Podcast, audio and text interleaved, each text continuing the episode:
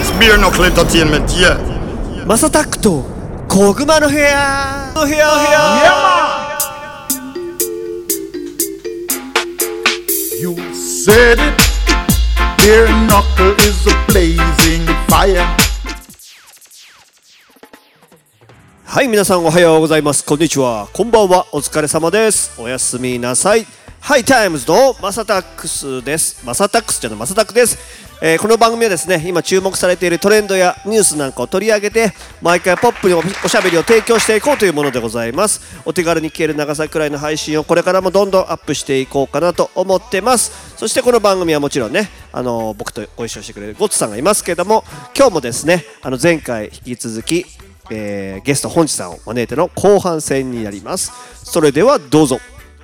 あの男が女性に惚れるっていうものよりも男が男に惚れるってなった時の方が、より濃いとは言ったら語弊があるかもしれないですけど、コアな部分じゃないですか、損得じゃないですよねはい、はい、108つの煩悩の中で、睡眠とか食欲とかいろいろあると思うんですけど、性欲とか、ただ男が男に惚れるってなった時は、108つの煩悩の中でどう考えても107つしかないんですよ、性欲がないですから、まあ、今ジェンダーレスな時代になってきましたから、そこを満たせられるかもしれませんけど、僕が親父とそういう関係になるってことは 100%2000% ないわけですから、そうですね。その人のために命を賭してでもっていうものを考えられるっていうことに振り切ってフルパワーだったんですよ僕は、自分の生き自分の居場所っていうか、居心地っていうのはこの人にマインドがいしかなかったんですよ。だから早くその人のために死にたかったんですよ。何かをしてなるほど。なすげえなそういうことそれを突き止めてあのこの人に注目してもらうんだったら、この人に可愛がってもらうんだったら、この人にこの人にっていうのはもう全てがこの人なんですよ。100%全部この人なんですよ。だから本当に女性が男の人を本当に好きになった時にこの人にえっ、とこの人だけに振り向いてもらいたいと思った時の女性の気持ちっていうんですかね、まあ、男性も大好きになった女性を僕だけにマインドをっていう風な方ももちろんいらっしゃると思うんですけど、それを僕はすごく感じましたね、うん。すげえ初めて聞いた。それで不良になりました。でじゃあもうその後は急に一番下っ端になるわけじゃないですか。一番下っ端でグレン隊のトップでいて、はいであのね、はい。じゃあお世話になりますって言って入ってって大変だったんじゃない？お世話になりますって言って入っていった感じがないんですよね。あなんちょっと生意気なんですけど、まあ、今も、ん。その組織組織というか、うん。まあ、組は一旦解散になっちゃったんですけど、あるちょっと大きな事件を起こしちゃって、あの組はなくなっちゃったんですけど、うん。あのやっぱりその人に対しての気持ちしかないんで、うん。周りの人が見てない見えてないんですね僕ああそっかそっかそはいはい。僕としては、うんその組がなんぼのものかわかんないけど、うん。その組よりも、ん。自分が持ってた組織の方がうん。まあ。できると思っちゃってた部分が10代だったんでうん。ありますから、その時はグレン隊はできてたんですか？グレン隊もうできてたグレン隊ありました。ね、はい。なのでグレン隊のまんまうん入っちゃった感じなので、なるほど。僕は自分で組織を持ったまんま、うん一構成員にあ初めましてで行ってるんでなるほどね。いざなんかうんいざなんかそのそこで既存でいらした諸先輩に何かあっても、僕は自分で、うん。自分の力を誇示できるものがあると思っちゃってましたから、うん。他の人に頭を下げるっていうことがなかったんですよ。なるほど。それ例えばおねこうやって入っていくと先輩がいるわけじゃない。だからよくあるあの普通の社会と一緒なんだけど。なんかししのぎのそうそうそうなんか、ねあの多分、変ね嫌な先輩もきっといるだろうし。10代の頃から闇金やってたんですよ僕、うんうんあもう闇金をもう6店舗。うんあ入る前からそう入る前から闇金をことか。10代の頃に闇金を僕その自分の兄弟分とか、うん。若い種のあれで6店舗持ってたんですよ、うんうんうん。あのすごい特殊な。小口で小口で6、なので家庭環境が複雑だったんで金に対勉強は嫌いだったんですけど、勉強ができなかったわけじゃなくて勉強をするのがかっこ悪いと思っちゃってたんで勉強しなかったんですよ、あえて勉強しなかったんですけどおふくろがずっと夜の仕事でそういう詳細があったのかお店を持ってたんで、あの金儲けっていうものに対しては金で金を生むっていう単純明快な当時バブルが弾けたばっかりの闇金はすごくシンプルにやりやすかったんですね。あとは能書きを添付するだけだったんで金という商材を持って 金をこんだけの価値つけてこれをあなた困ってるからこれ貸してあげるからこれだけのリスクこっちあるんだからこういうふうに返してねっていうことの内容を納得してもらえればよかっただと思ってたんですよ。まあ、それは法律っていうものは罰則はありましたけど、それで6店舗持ってて自分たちで、あのーまあでもガキの10代の割にはうんまあしそそうだよね。6店舗ベンツにに2個転がしてとか運転手つけて、ボディーガードつけてとかやってたんで。すごい。それでまだ入る前でしょ。入る前です。それがすごいんですよ。なんかえらい特殊だなと思って今聞きながら。普通入ってから上の人から要はこのししのぎというかまあ一つの仕事任せられてとか先輩についてそうですね。っていうのが普通じゃないですか、はい。で譲ってもらってとか新しく開拓してとかじゃないですか、い。やもうもともと出来上がっちゃってて、じゃあもうそのままじゃあ自分は自分でこう要は上納金というかなんか会費というかは関係なく払ってたって感じですね、別にきつくもないですよね普通に。す。ごい、えでもその時の組長ボスしか見てないですけど、ボスのためにしかない一直線のあれだったんで、周りに対して媚びへつらうものもないですしなんだろう他の若い衆よりも実力はあると思っちゃってたんで、はいはいはい。結果出してんだね、はい。へえそのよくあるじゃないですか。あのこのね島内じゃなで勝手に、あのそっち系の仕事してたら、詰められるとかっていう。の、それが、うん。僕の場合は朝鮮学校というところに行ってたので、東京を全国に一応区分分けして、うん。何々区に何中何々区に何中っていうのが、うん。大体この東京にはあるんですよ。なので各地域から、うん。えー、と北区の十条っていうところに朝鮮高校っていうのが東京朝鮮高校っていうのがあるので、はいはい。各区域小中学校を経由してきた人間たちがみんな東京だけじゃなく隣の神奈川から、うんえー埼玉千葉栃木、群馬ふちょっと遠いところだと福島うんとかからも来てたんで、へー。結構マンモスだったんですね。で全国では北海道から九州まで朝鮮学高校っていうのがあってもうん。あの東京がやっぱりあのその在日の、まあ、今死後になっちゃうのかな。その部落というか、があったんで、うん。東京が大きかったんです一番。うんうんうんなので僕はその地域ごとに地元って言ったら下町なんですけど、うん。いろんなところに分布して、うん。行ったりとか遊んだりとかしてたんで、う仲間もそれそれなりに多かったんですよ。うんうん。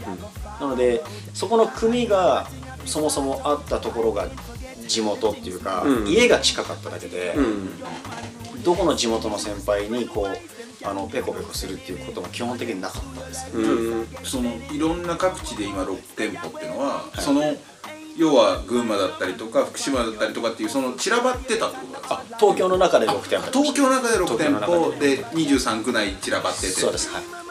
えーでもそれってなんかそう怖い人。とはいえそのいろんな島家庭商売があるすんなじゃないですか？家庭商売すんなみたいな。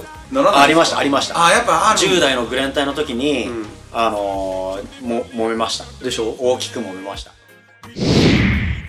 Boom shot! It's Anthony Red Rose. Beer knuckler got killed them.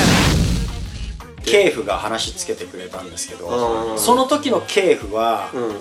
その僕が組に入るきっかけになった系譜の前におふくろが付き合ってた あの関西の方の非常に複雑なんです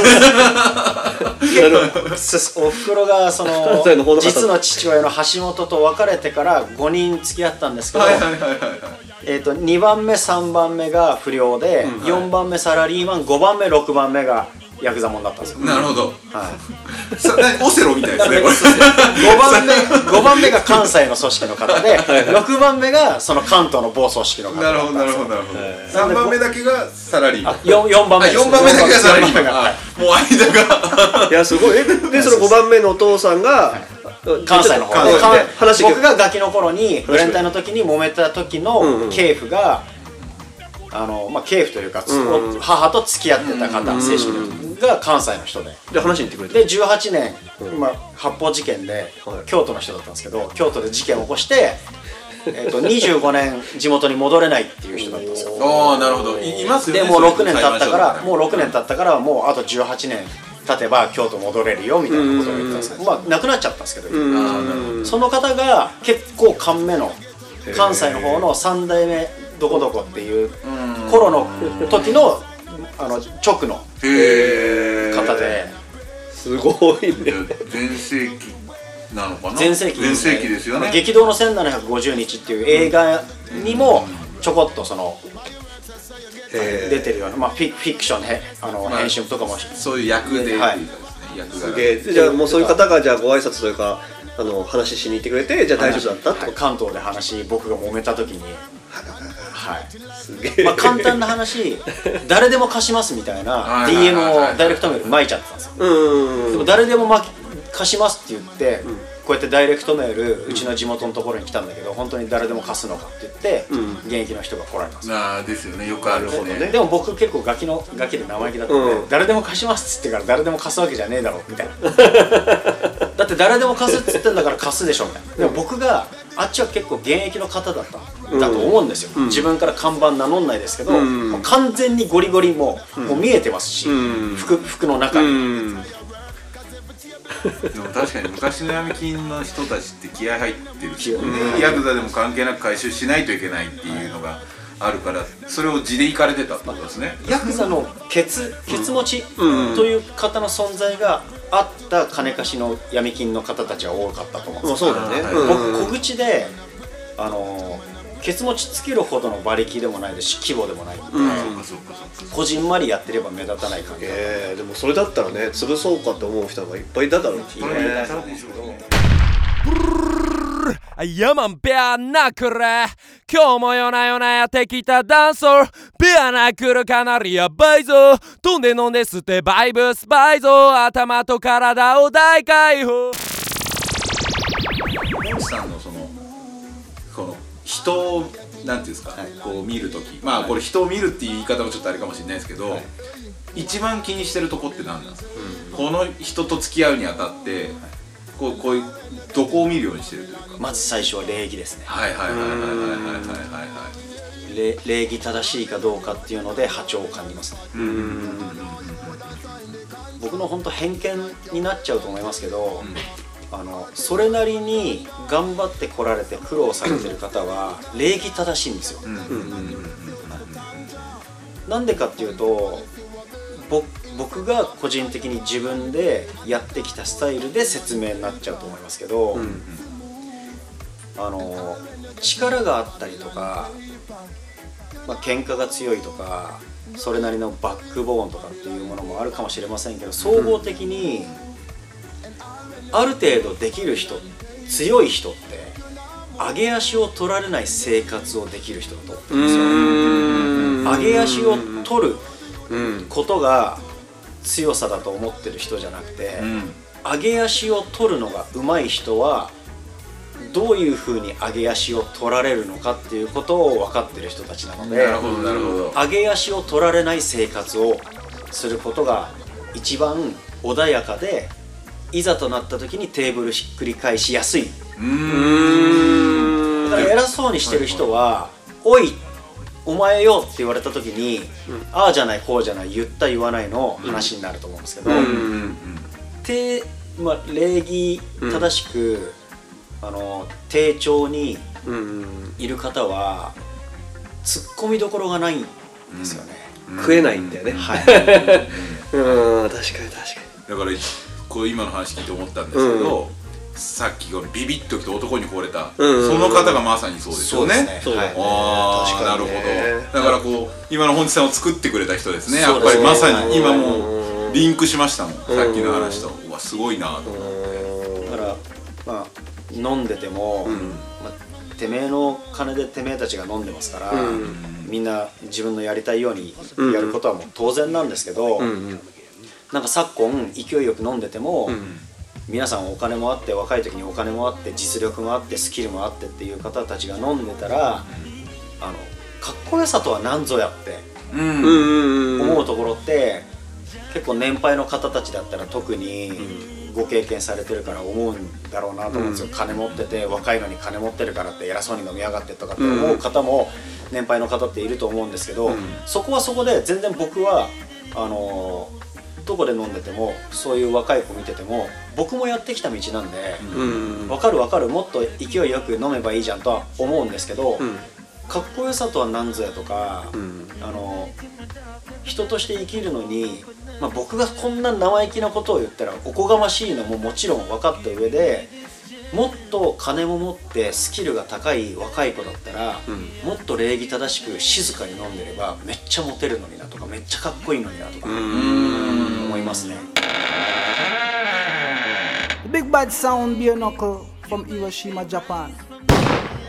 最後に、じゃああのやっぱりどうしても小熊の部屋って時事ネタ触ってるんで 今の話の流れで、はい。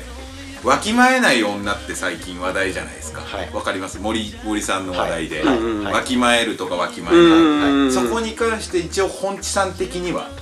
わきまえない女ってのはどう思います？今のなんていうんですかね、まあ、よく賛否両まあこれ日本の文化と、ヨーロッパの文化でまたちょっと今違ってきてると思うんですよさっき言ったジェンダー、うんジェンダーですね。ジェンダーレスのせ時代になってきたっていう話もあるんで、はい。そのやっぱりそのわきまえない女はい。っていうのに対して、はい。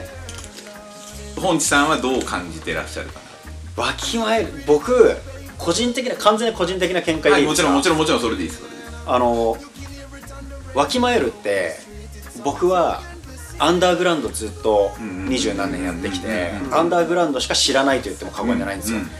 ただアンダーグラウンドなだっただけにアングラアンダーグラウンドな話しか分かんない分、うん。そっちの方が振り切ってますから、はいはい。わきまえるって漢字で書くと弁護士の弁って書くんですよ、はいはいはいはいはい。で弁護士の弁って書くのとわきまえるっていうことは弁護士と検事がいるんだったら裁判官という中立な立場があって裁判官は常に真っ黒い洋服を着てるんですよ、はいはいはいはい真っ黒い洋服を着てるっていうことは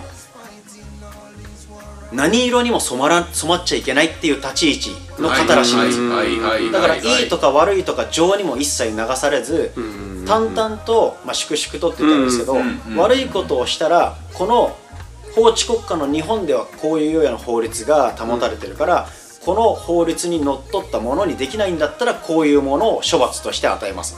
そういうことを真っ黒のまま真っ白だと赤にも青にも染まっちゃうんで真っ黒で何も染まらないように真っ黒い服を着てると。それをすごくシビアにも、えー、と冷静に見解で、逆に検事っていうものはそこだけをつつく、で弁護士は先ほどわきまえる、っていうものは守る側の人間だと思ってるんですよ。なるほど。